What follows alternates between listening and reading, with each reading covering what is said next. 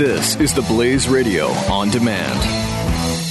The experts at web.com want to build your business a successful website for free, just like we did for these current web.com customers. We've used and, and looked at other website designers, but there's nobody better than web.com. Web.com can build your website in as little as seven days free. Plus, we'll promote it on all the major search engines like Google, Yahoo, and Bing. If after 30 days you're happy, we'll continue to provide promotion, hosting, support, and maintenance, all for one low monthly fee.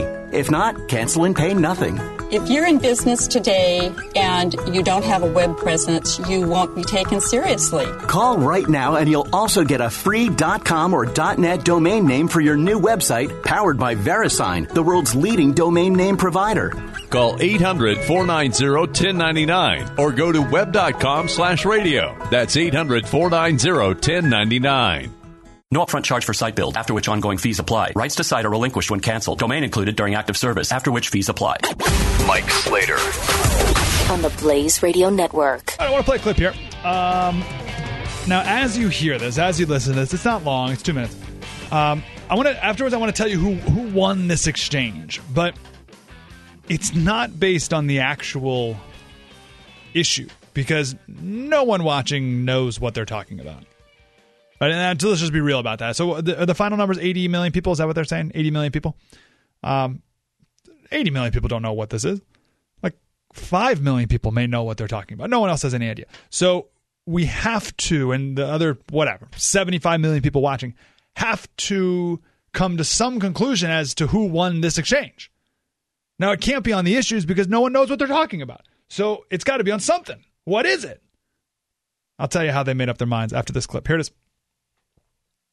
Will they create jobs in America? Will they raise incomes in America? And are they good for our national security? Some of them I voted for. The biggest one, a multinational one known as CAFTA, I voted against.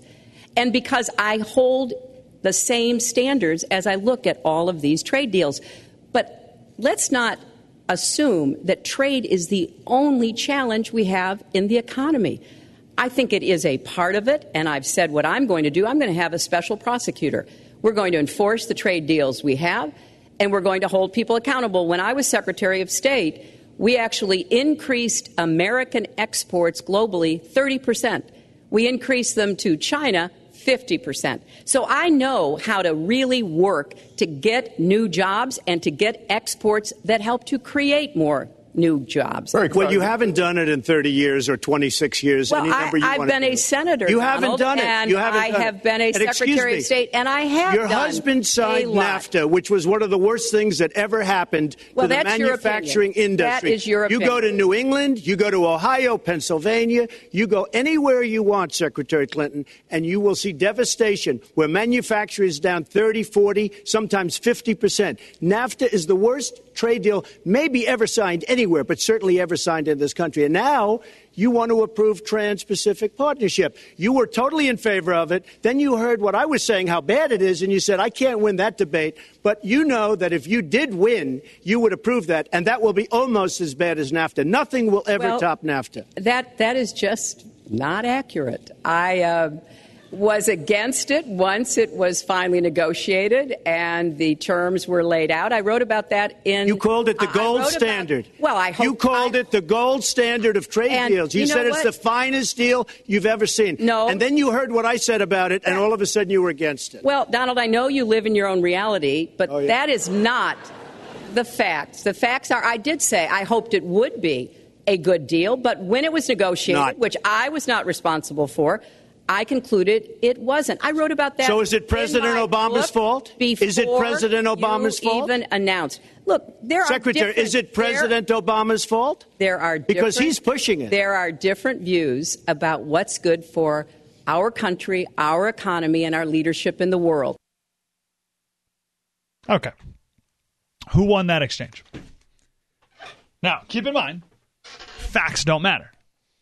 Forget about that. We we could maybe we can do it later. Spend some time talking about the specifics of that and, and the reality of that and the actual importance of that, but it doesn't matter. Facts don't matter. Forget about it. So who won? You could judge it based on who sounded more confident in their answers, right? Um, that's part of it, and I'll get to that. But there's something even sillier than that. There's something in psychology called the response order effect. The response order effect. So you got Hillary and Trump going back and forth about NAFTA and TPP and all this stuff. No one knows what that stuff is.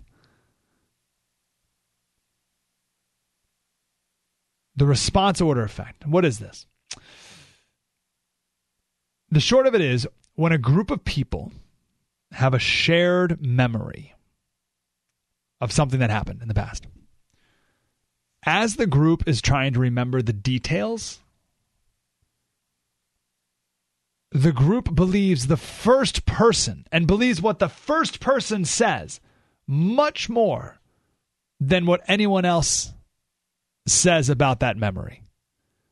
All right, so that's too confusing. All right, let me break it down. So let's say uh, five years ago, you and a group of your buddies went to Vegas for the weekend. Okay, you went to Vegas uh, just for a fun weekend, you know, golfing, whatever, in Vegas. So here you all today, five years later, and you're reminiscing about that weekend. And someone says, "Hey, where did we eat dinner the first night? What we, we all landed, and, and then what did we do?" The first person who speaks Whoever shares details of the of the first night first, the rest of the group is much more likely to believe that person's memories than anyone else's. So if the first person says, "Oh, uh, we ate at the uh, we ate at the Bellagio," everyone else in the group is thinking, "No, I think we ate I think we ate at, uh, at uh, I can't even think of another place in Vegas. Uh, uh, the Venetian. I think we ate at the Venetian, but uh, okay, all right, uh, yeah, Bla- yeah, Bellagio, totally, yeah, it was the Bellagio. Why do we believe that person who talked first the most? Why? Because if they talked first, it probably we tell ourselves it probably means that they are more confident about their answer and therefore more accurate about their memory than anyone else is. The response order effect. Now, uh, that's wildly irrational because that person could be totally wrong. right? The, the, maybe you did eat at the Venetian first, but that person's like, oh, yeah, Bellagio, definitely Bellagio. But because they spoke first, we agree with them more often. So, how does this apply? and I know this sounds ridiculous, but I promise you this has an effect. To the average person who has no knowledge of NAFTA or free trade or Trans Pacific Partnership or who said what when or whatever, they got to figure out who won that exchange.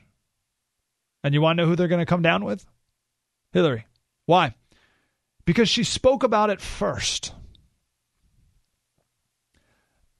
Trust me, I know how silly and stupid that sounds. I totally get it. I know how dumb that sounds. I know how frustrating that sounds because that is a dumb reason to think that someone came out on top of an exchange because they spoke about it first.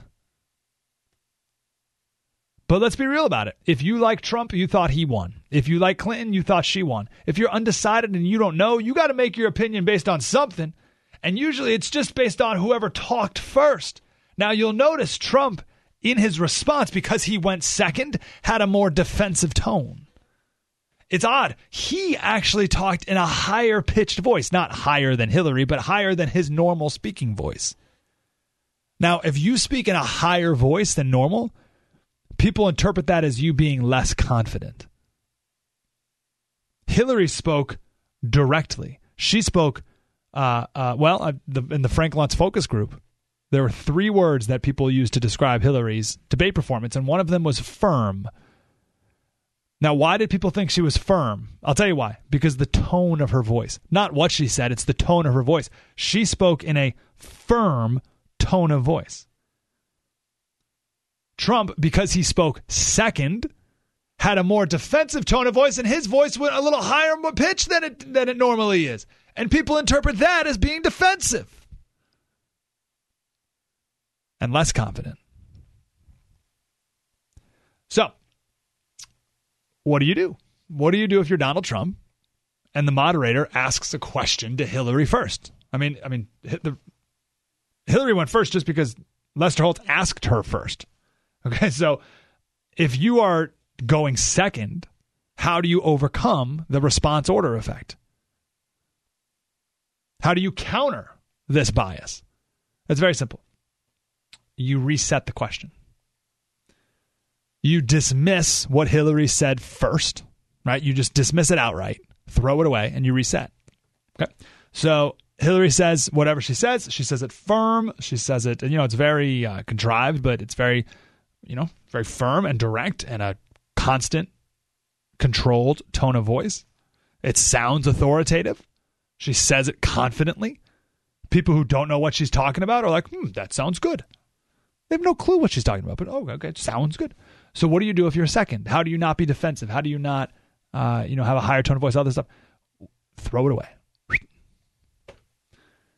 You say, okay, let's start over here. Lester, the question was about NAFTA.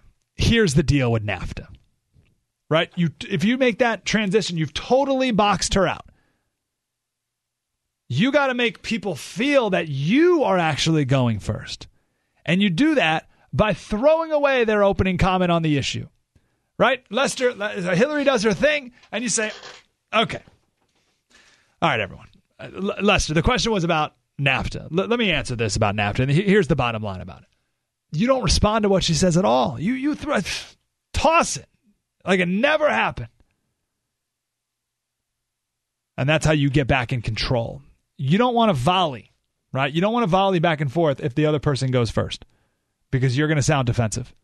So throw it away. You set the stage again, and now you're in control. It's just like tennis. I'm going to use the volley analogy. It's just like tennis, right? Break serve. That's how you break serve, right? The person who serves usually wins the game, right? So if Hillary goes first, essentially she's serving and you have to volley back. Just grab the ball, start over. You serve now.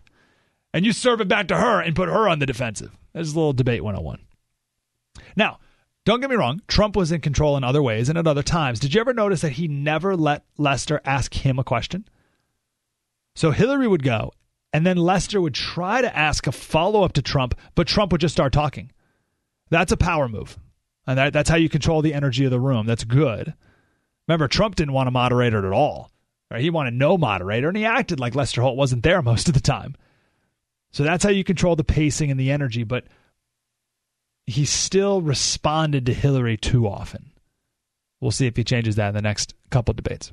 Now, who does this affect? Again, it only affects people who are undecided, and uh, it, it affects people who tuned in on Monday night wanting to watch Dancing with the Stars and The Voice, who are annoyed that these people are on the TV instead of Miley Cyrus and who have no idea what they're talking about. That, those are the only people it affects, but those are the people who are going to change the election. So, Mike Slater, Saturdays at 3 p.m. Eastern on the Blaze Radio Network.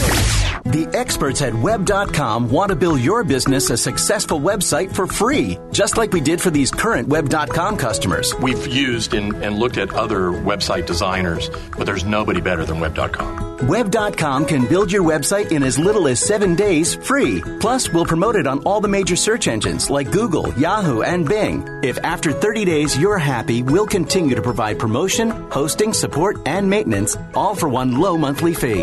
If not, cancel and pay nothing. If you're in business today and you don't have a web presence, you won't be taken seriously. Call right now and you'll also get a free .com or .net domain name for your new website powered by VeriSign, the world's leading domain name provider. Call 800-490-1099 or go to web.com slash radio. That's 800-490-1099. No upfront charge for site build, after which ongoing fees apply. Rights to site are relinquished when canceled. Domain included during active service, after which fees apply.